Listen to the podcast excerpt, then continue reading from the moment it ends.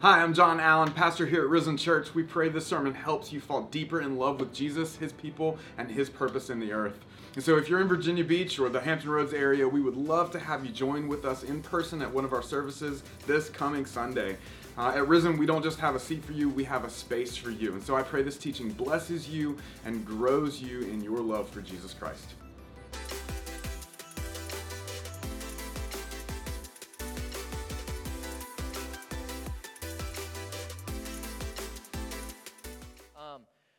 Going to be in Psalm 73. We're going to do, do a deep dive in it, so you can open your Bibles there. As you're turning, there's a phrase I want you to get used to saying, which is there is a psalm for that. Can somebody say there's a psalm for that? There is a psalm for that. I was a math teacher in a former life, so I talk to my people. Uh, and basically, what, what I mean by there's a psalm for that is wherever you find your heart to be, somebody has expressed that heart in a way that is acceptable before God no matter how ugly you think that heart is. If you're mad at God, frustrated, feel like you're getting the short end of the stick, if you're if you're bored, if you're if you're wanting to delight in God and praise God, no matter where your heart is, somebody's heart has been there and they've written a song, also known as a psalm, and they've sung it for thousands of years, and you have permission to relate to God in that way, and He has an amazing way of using that. So, yes, there is a psalm for that. Okay, the psalm for that this morning has to do with our hearts. Uh, tending to want to evaluate reality for ourselves, and we can get discombobulated. We can get it wrong, and He's going to take us through His journey of being wrong about some things and then seeing God as good on the other side. Uh, I don't know if y'all grew up watching television. I did, okay? And uh, I used to love the scenes of like flashbacks, you know, whether it was Hey Arnold back in the day, he'd have a flashback, or Fresh Prince of Bel Air, he was always having some flashbacks. We think a flashback to a, a scene or a moment, like this thing happened what the psalmist is doing is taking us in a flashback to a frame of mind he had at one point in his life. So he's saying, I remember almost slipping, is what he's going to say, and my mind was in this certain place in my heart and what I was thinking about, and what I thought of God. And then I came out on the other side, and now I can say this, and he's taking us through the journey of what that felt like eh, to where he is now. Does that make sense? So we get to go on the journey of where his headspace was uh, and, and in so doing, remember, this has been sung. This was a song for thousands of years.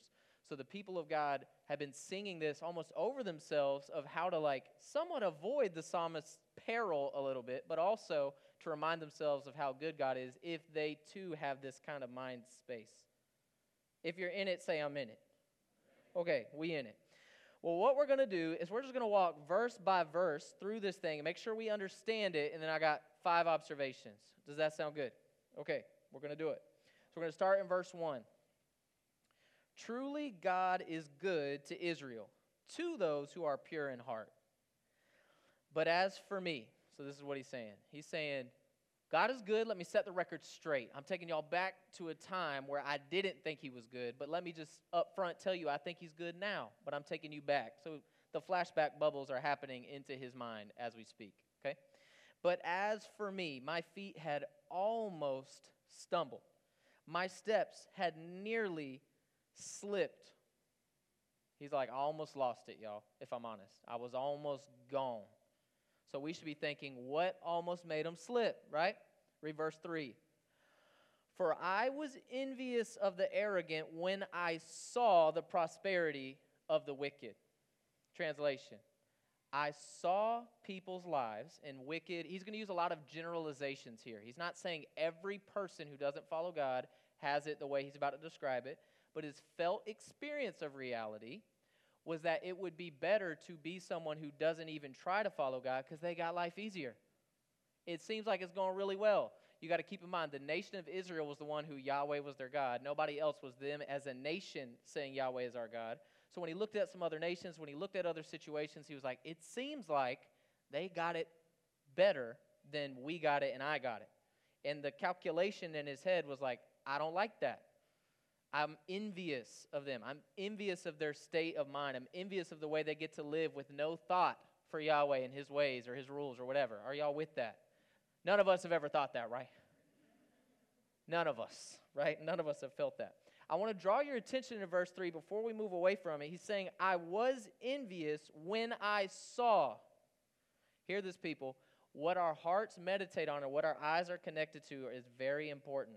The envy came from his seeing. The heart is connected to the eye. So, what I want you to hear in that is it's, it's not don't ever look at other things. It's when your heart begins to fixate on things and dwell and ruminate and spiral in them. Something there's a lot going on there, but it's usually connected to what you can't look away from.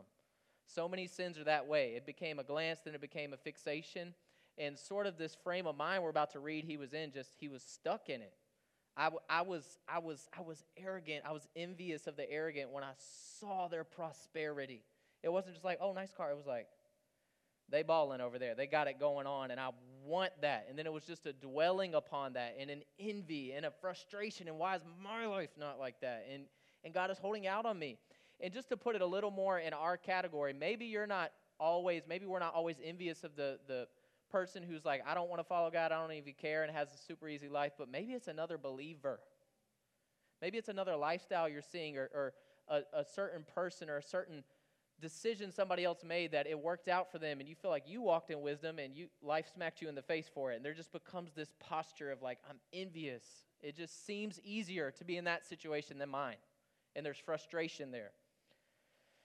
So continuing on what he's going to do for the next 11 verses is kind of flesh out what he feels like their position is in life Okay, he's saying this is how it feels when I look at them. When I look at the wicked, when I look at people who don't even have to think about God, this is how he's going to generalize that. Are you with me? Okay. Verse 4 For they have no pangs until death, their bodies are fat and sleek. They are not in trouble as others are, they are not stricken like the rest of mankind. Therefore, pride is their necklace. I love that. That one hits me.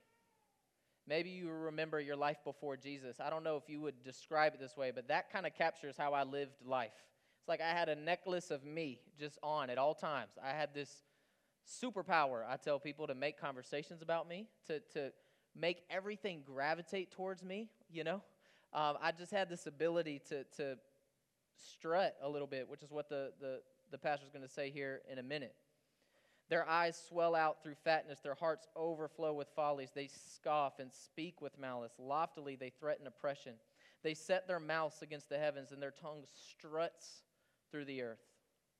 Now, again, not every person who doesn't follow the Lord is full of violence and, and oppression, but you got to keep in mind the time period he was in, that he was just looking at the people who didn't follow God. They just kind of put their will into practice in front of them and seemed to have no consequences for it. They got what they wanted, they did what they wanted, they took over countries, they expanded their land, they captured people, they did whatever they wanted to do.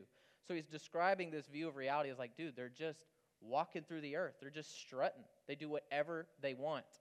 That might be a more extreme way than you would use to describe people who don't follow God, and it might not be violent in the same way, but at the end of the day, he's communicating they do what they want and there's no consequences. And this is the headspace he's in. This is frustrating him. They set their mouths against the heavens, verse 9. Verse 10 Therefore, his people turn back to them and find no fault in them. And they say, How can God know? Is there knowledge in the Most High?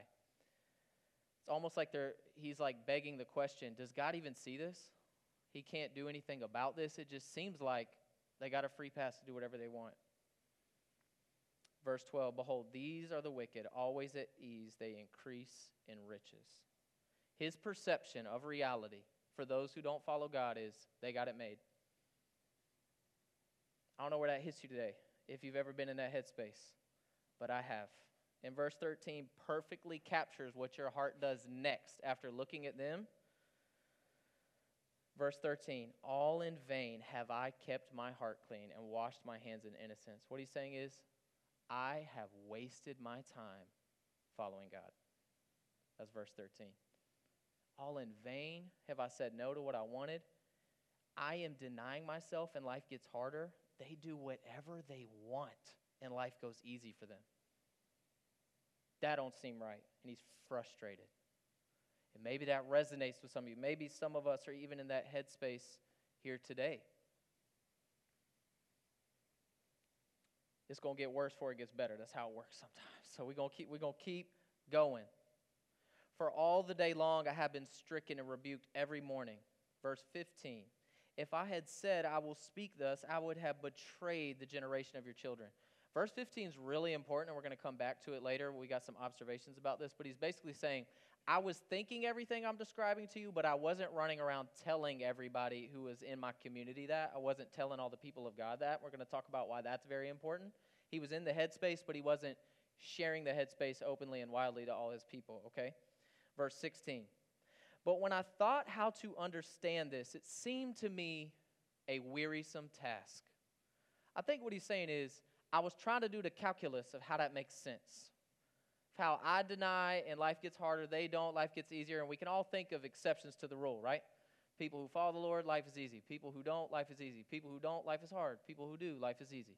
I was trying to do the calculus and break it down of why it is that way and help, like, and he says it just got wearisome.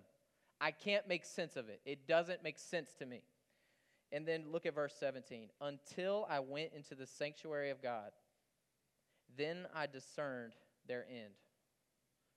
Okay, so for the next few verses, what he's going to do is he's going to say, This is actual reality, and he's going to shift his attention from that kind of mindset he was in to God. So y'all got to stay with me a little bit longer. So stay with me. Verse 18. Truly, you, so this is the first time in the psalm he addresses God himself. So I don't know if you noticed that. He's been talking about God. He said back in verse 1, Surely God is good but this is the first time he addresses God directly. He says, You. Truly, you set them in slippery places. You make them fall to ruin. How they are destroyed in a moment, swept away utterly by terrors, like a dream when one awakes, O Lord. When you rouse yourself, you despise them as phantoms. So I want to address some of the hard elements of this passage real quick because I think really what the passage is about is the psalmist and God. The topic is the ease that these people seem to have it. Are you with me? about that topic, he says, The facts are it will end. That's facts. We all die. We can't keep our stuff. Those who look like they may have it made one day will not, right? The fact is, and if you struggle sometimes with, with verses where it seems like maybe the Lord is harsh or, or putting an end to people, y'all just remember this about the heaven and hell conversations. God isn't sending people to hell as much as He's just allowing people to go where they want to go. Y'all, in the end, you go in some sense where you want to go. If you want the Lord, He will have you. And if you don't, He won't. You get at the end what you wanted during it. That's kind of how it works. Those who God has saved by His grace and drawn to Himself want Him. And He's like, come on, you know, let's keep it going, baby. But those who didn't want Him, why would they want a piece of the pie that they denied their whole life, anyways? we frame it in a sending category as if God is the one on trial instead of the fulfillment of our hearts is happening, right? So, anytime you get in that headspace with, with some of these conversations, just remember, think of it more like He's just allowing them to have what they've always wanted in both cases. So, He's, he's shifting the conversation from putting God on trial, this seems wrong, doesn't seem right how easy they got it, to now He's going to talk to God about where His heart has been this whole time, okay? When my soul was embittered, when I was pricked in heart, I was brutish and ignorant. I was like a beast toward you. I call this psalm beast mode. He's saying, God, I was a beast toward you. I was awful. I was questioning you. I was putting you on trial. I had so many questions for you. I thought you were getting it wrong. I thought I was better at calculus than you, and I didn't like it. I was a beast. Verse 23 Nevertheless, I am continually with you. You hold my right hand.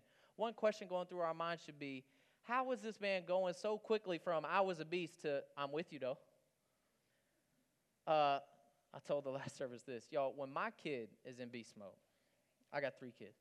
Maverick is five, Eden and Piper are three.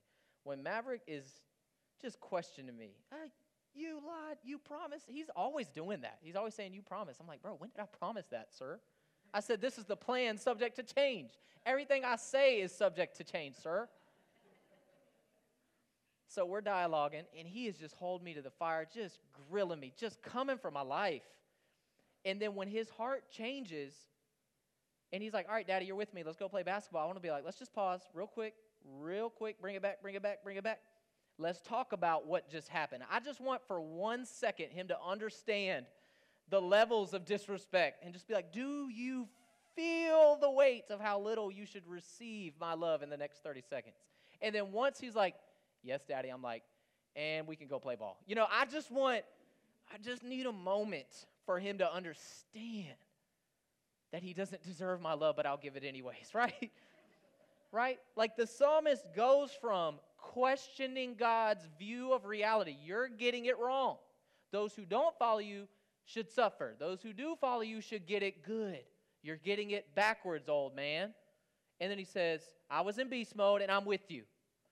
He gets to declare his own standing before God and not come like, Sir, please have me. We should be asking the question who gets to do that? Who gets that kind of access to God where they're not just fearful and, Lord, please have me, but say, You're with me. You hold my hand. Verse 24, you guide me with your counsel, and afterward you will receive me to glory. Now he's saying, And this is where you're going to take me in the long run. Whom have I in heaven but you? And there is nothing on earth that I desire besides you. This is his, I'm out of calculus mode. I'm not calculating. I just want you. I'll take you anywhere over everything without you anywhere. That's what he's saying. He's gotten to the place where he's like, I want you, don't matter what else, instead of I want all the stuff and you just serve me to get that. Verse 26 My flesh and my heart may fail, but God is the strength of my heart and my portion forever. For behold, those who are far from you shall perish. You put an end to everyone who's unfaithful to you. He's like, it's just facts. But for me, it is good to be near God. I have made the Lord God my refuge, that I may tell of all your works. So, we're going to walk through some observations. I think at a real baseline level, I think if you're not in Christ here today, you don't follow God, I just hope you hear an invitation. Like, and hear through the warning, like the, the, this life as we know it is kind of like, like a dream. It'll be over in a hurry. I, I, pray you hear the inviting voice of God to live life with Him. Uh, and if we're not, or if we are followers of God, we got some things to learn from this passage. Are y'all ready? I got five observations. Number one, left to ourselves, we are bad interpreters of reality. Left to ourselves, we are bad interpreters of reality. We're really bad at calculus. We're bad at how life should go and who should, and, and, and all the stuff that he was trying to do. What we naturally do is we go off of our experience and how it seems and feels. And basically, what that means is we look for ease and comfort. We think those who have it made are those who have it easiest. That's what we think. That's our default. We just we just think the North Star is comfort and ease, and God, you serve that. And we just we're so discombobulated. We forget kind of what is the point of life. We just forget at a basic level, what are we doing here? What is the point? If you remember in the garden, uh, when the serpent starts whispering to Eve, she's in paradise with all kinds of trees around her, and she could do everything but the one thing. And this serpent convinces her, God is holding out on you. And she's like, you know what? You're right. I need that apple. Let's do it. You know, give me a bite, give husband a bite, and we keep moving. That's that's sin. It's it's God is holding out on me. So we begin to think the point of life is to get God's hand and not his heart, to get his stuff and not who he is. Our default the, the place we go, our interpretation of reality is give me the stuff, you can keep God. Just give me his stuff. So, what is the point of life, friends? Why are we planted a church in Norfolk, Virginia? Okay? The point of life is to live life with God. That's the point of life, is to live life with him. The God who made us in his image, gave us all kind of gifting, giftings and passions, all this stuff. He wants to live life with you every second of every day into eternity. Guess what we're going to do when we get there? We're going to have jobs. We're going to eat food. We're going to have friends. You know, we're going to worship. All, all these things. And God wants to live life with us. And Jesus dying on the cross is, is the way God is communicating, I want to live with you. Emmanuel, God with us. He is the good life lived out in front of us. He didn't collect a bunch of goods. He had a good time. He could eat and drink and get called some names, and have, he had so much fun. People were calling him some names. Okay, Jesus knew how to have some fun, but he didn't live life like the point was to stack it up. He lived life like differently than that. You know, he didn't live life like comfort and ease were his goal. He lived life to enact God's will on earth as it is in heaven. You know, one thing this psalm is doing is it's begging the question do you want heaven or earth? And I think in our minds we can begin to pit those against each other. And what we see in Jesus is he lived heaven on earth, right? That's what he did. He, he, it's God's will being said yes to. That's the good life. Is what God wants is what you want. When there's no more like, yeah, but I don't want that. It's when your first thoughts are his thoughts, when your first instincts are what he wants, when your impulses are him, his impulses. When I poke you, you're thinking like God, you know? That's the good life. And it's going to be a struggle all the way until we get to eternity where we're finally like, get this old self removed, but that's what it's going to be. Okay, that's point number one. Left to ourselves, bad interpreters of reality. Number two, there is a drift in all of us. There is a drift in all of us. Whether you are a follower of Jesus or not here today, naturally we drift towards give me God's world and get God out of it. I want his world without him. That's, that's the drift of the human heart. I think about the prodigal son story. Both brothers wanted to relate to God's world without God in it. They wanted his world, his money, his stuff, his house without his presence. That is the essence of sin. And even if you've been following Jesus, that's your natural drift apart from God's word, God's spirit, God's people. And some of what, again, this is the Bible. Like the, the psalmist wrote this. So, what that should do to your mind is hear you be freed up to, like, when you drift that way, it's not be shamed and you better clean it up on your own and then come back. It's how you think you're going to get out of it, except for God's word, God's people, God's spirit. We're so good at, listen, we're so good at being in beast mode and thinking God is demanding we get ourselves out of it. And then we stay in it because how you going to get out of it on your own, right? God isn't after like saving you one time by the blood of Jesus and then saying, now it's all on you. I made you beauty. You were a beast. I made you beauty. Now you better stay beautiful. God knows our hearts. He knows we're dust, Psalm 103 tells us. We're just so weak. You are wicked, risen church. Like if you are if you are a human being, you have some wickedness in you, but you're also just weak. It means like even on your best day, when you know you're being wicked, you can't undo the drift somewhat. Does that make sense? You need anchors, you need help, you need God's word, you need God's spirit, you need God's people. So don't be surprised when the, the beast mode hits. God is inviting you to Him in it and not demanding that you get yourself out of it. Okay, observation number three. There are warning signs that you're slipping. There are warning signs that you're slipping. Remember, he could say now, looking back, I almost slipped, okay? There are warning signs. And I think the main one that the passage is implying and putting into words for us comes to us in verse um, 12, 13 when he says, All in vain have I kept my heart clean and washed my hands in innocence, you can sense him like looking at God like, I have wasted my time with this. When I look at how easy others have it, when I look at, man, they get to sin and not even have a conscience convict them. Because do you remember before you were in Christ, somebody where you sinned and didn't even like, I remember sinning and not being like, oh no, got to get right with the Lord. I was like, no, I love what I'm doing. Like, you know, like, we forget like people who don't follow the Lord aren't like, oh man, how do I get cleaned up? They're like, we good. You know what I mean? Like, I'm loving my life. Like, we love our sin, right? Um, and so I think like that's kind of what the psalmist is saying. In vain, like I'm in a position where because of my relationship to you, I know I'm supposed to, I got these rules, but in vain have I operated this way. I would rather not know about you. I'd rather be like them and just get the hall pass and forget that I'm doing it and not even feel conviction over it. I just want to be, just let me go almost. That's kind of what he's saying. All in vain. And there's an anger there. So the warning sign is when you find yourself angry and feeling wronged, resentment, that God is giving to others what you deserve because you've cleaned your hands. You've said no to certain sins. You've done certain things a certain way. You walked in wisdom here instead of taking an unwise, probably unbiblical risk, and then life got harder. So and so does it, life gets easier. I operate this way, life gets harder. This is not fair, and in vain am I wasting my time with you. That is a warning sign that you're slipping. Because it means your view of reality is just so backwards and based on what you get out of things, and you've created a transactional relationship with God where, hey, dude, here's what I do. I say no to things I do. I do it your way, and then you give me the life I want.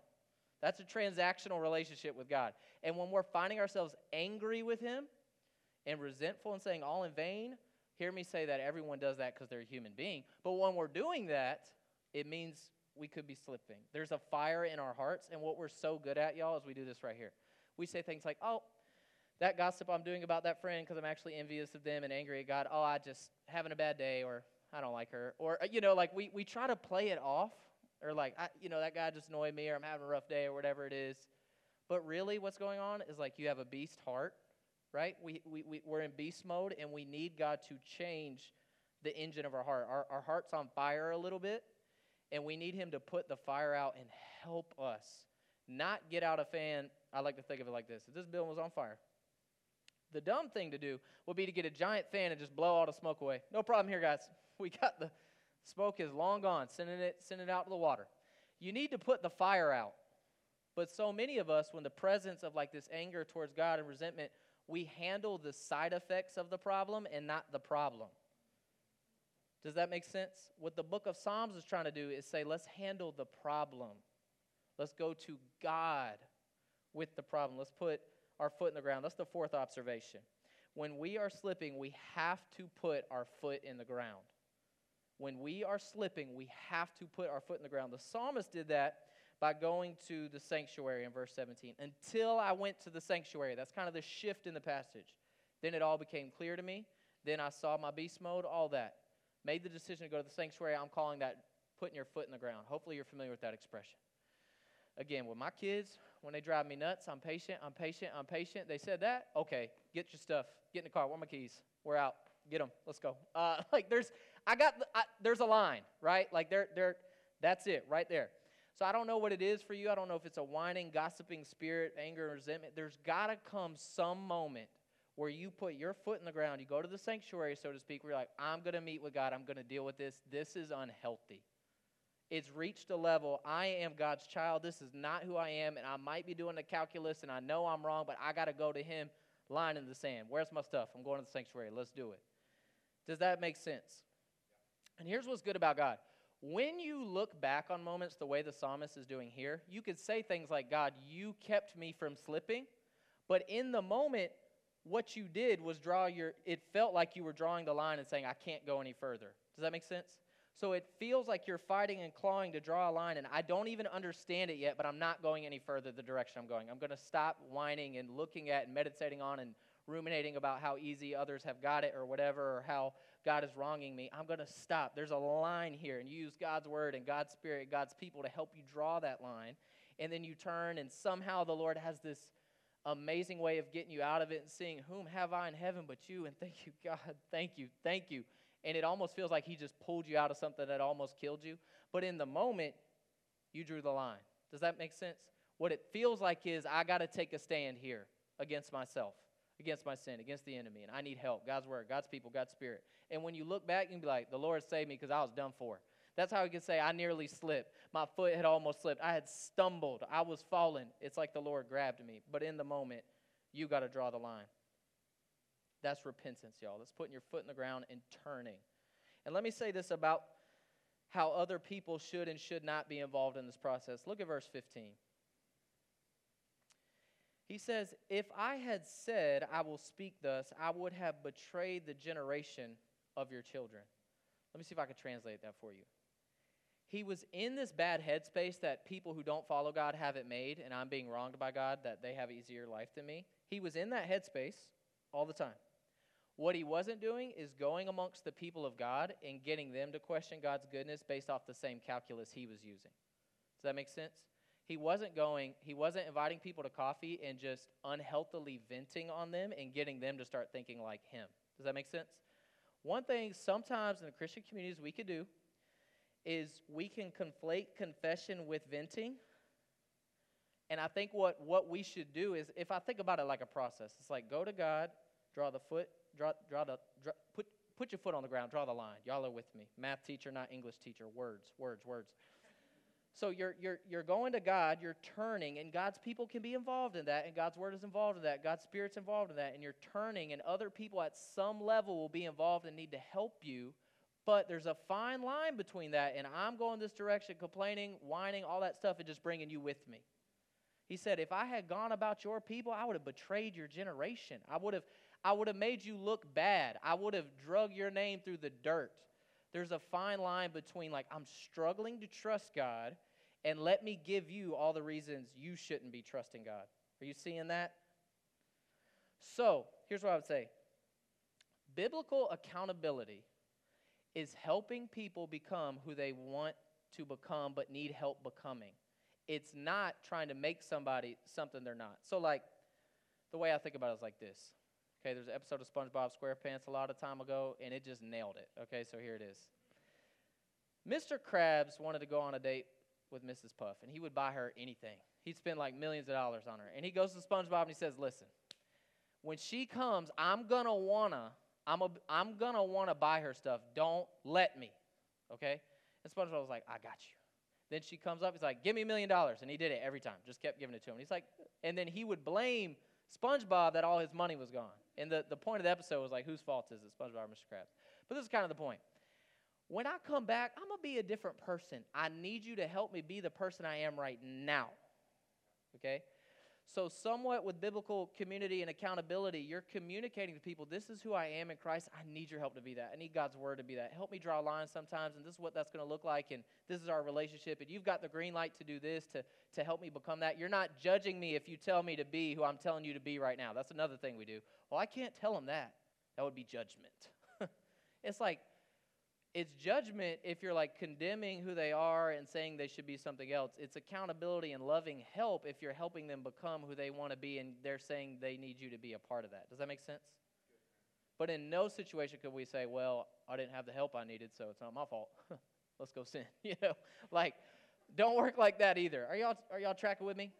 The point is, he's saying, I can't walk around and trash God to the whole community and just kind of open air laundry. It's good to be real, it's good to be transparent, but let's not skip the part where we go to the sanctuary and just start running around to God's people. I think we should be doing a lot of stuff with God, a lot of stuff with His Word, a lot of tears, a lot of sweat, blood, sweat, tears, so to speak. And yes, God's people are a part of that, but we got to be careful where that line is between I'm just venting and I've done no work with God, but I know how to fake it. You know what I mean? I've done that, don't know about you. Okay, Number five, this is the last observation. God is really good and really patient. Isn't He? Many of us, or naturally, I think what we carry in our heads is that God chooses the good people, right? Or He saves bad people and makes them good, and now it's on us to just stay good. But the amazing thing, the more I remember, I, be, I became a believer about 13 years ago now, and I remember like the amazing news isn't just that God saves you once, it's that you get the kind of power and grace to get out of beast mode over and over and over and over. Like, I, I hope we understand, like, beast mode is not um, something you're going to struggle with once. Psalm 73 might not be a one time thing, it might not be a season thing, it might be like daily. Satan whispers to your heart, God is holding out on you. You are being wronged, and they got it made. And you got to go to this kind of process where you're like, God, help me. God, help me. God, help me. And then you get to where you could say, Whom have I in heaven but you? There's nothing on earth I desire besides you. You could get there and you could praise the Lord on the other side. And the amazing thing is, God is never demanding payment back in. That's what's amazing about the psalm. It's amazing that he can talk to God like God owes his uh, uh, intimate presence to him free of charge, even though he just acted like a beast for all them verses and questioned his running of the universe and doing him wrong and, and questioning his goodness. And the second he wants back in, he's talking to God like they're best friends again. Is that not amazing to you? That's the goodness of grace. The more we can get anchored in, if you are in Christ, it's because of his payment, his blood, his perfection not because of your ability to conjure the change. You don't get you out of beast mode and into beauty mode. Jesus does. The first time when you're saved, you're saying, I'm in, you're my Lord, you're my King. But day by day, hour by hour, if this needs to be. And don't even be shamed if that happens. Just keep going to Him. He is more patient, more kind, more good, more loving than I think we have a category for. There are a lot of Psalms where all they do is praise God. There's a lot more where I'm like, these people are struggling. And my man is struggling, but I understand him. Like, I get it. There just comes this moment where you're like, God, I'm in with you and you are good and I don't understand it and I'm done playing calculus. I'm done. Done judging your ability to run the universe in my life. I have the good life because I have you. That's it. One of my favorite stories is in uh, John chapter 6. Jesus feeds the 5,000. Okay, he's got a nice crowd. People are just loving him, throwing him some love. And he just starts saying hard stuff, and just a few people are trickling off, and they're like, okay, interesting sermon tactic. You got the crowds. This was your moment. You're kind of blowing it. And he just keeps drawing them, and he keeps saying harder stuff. Then Peter's like, hey, Jesus, man, uh, this stuff's kind of hard you're saying for them, not for me, for them. Uh, you know, classic Peter's like, they're struggling with this, uh, Lord. What, uh, what are your thoughts? And Jesus is like, some more disciples walk away, and he says, you going to leave too? He's basically like, what you going to do? And Peter says back something that I just think is so good. He just says, Where else am I going to go? You have the words of eternal life. There's this sense in which there comes this moment, happens one time when you're saved, and it happens over and over and over, where you just kind of look at the Lord and you say, as a an artist took that moment and his his way of saying it was like, You got it. That's what he said, Lord, you just got it. You got it. Where else would I go? You got it. There comes this moment where you just look at the Lord and you say, You got it, man. You just got it. I'm done judging your ability to be you. You got it. You are better king to me than I am to myself. I'll let you run the show. You got it. And you are so gracious and so patient and so good, and I'm in, and you got it. I just want you to hear me say, Risen Church, that might happen every day in your life. I don't know. It's okay. Like, keep going to Him. He's got it, and He's got you, and let's go. And here's the amazing thing when I think about what I'm dreaming for your church and for Port City and Norfolk, is y'all, when I look at the community around us, when they think of a Christian, they think you're the beauties. They think y'all are the good people, right? The Lord chose y'all because y'all, y'all the beauties. Or y'all were the beast, but now you're beauties. They don't have a category for you. You're beauty and beast. He's the beauty, and He's keeping you, and He's bringing you, and He's drawing you mainly because the way we present Christ to our surrounding community is we needed him once. And now we just get around, they think we're raising our hands because we're what these songs declare us, you know, like we're the person. We're celebrating because we need him now. Please don't present to Virginia Beach a Jesus you once needed, but a Jesus you are needing. And part of that is when you're in beast mode, let them see it. I'm struggling. I'm doing the calculus. I think they got it made. I'm mad at God. Like, help. I need help. And then when God brings you out and you could say He's better than anything, just tell them. Just tell them. Bring them on your journey and people will get saved. Nobody wants to hear from somebody they think has it put together about the person who could put them together. They want to see a person standing around the fire when they're freezing saying, It's warm over here, come on. They're seeing you participate in something they want, not tell them about something it don't look like you're doing. It just looks like you were born, you know, either your mama went to church or you just, Jesus is just your thing, you know. But if they see you need him, that's different. That's a little different. That's compelling to me. So I just want y'all to hear what might God do in your workplace, in your neighborhood, in your community if the version of Jesus of Nazareth you were presenting was the one that you could talk to this way after you were questioning his goodness to turn and say, Nevertheless, I'm with you.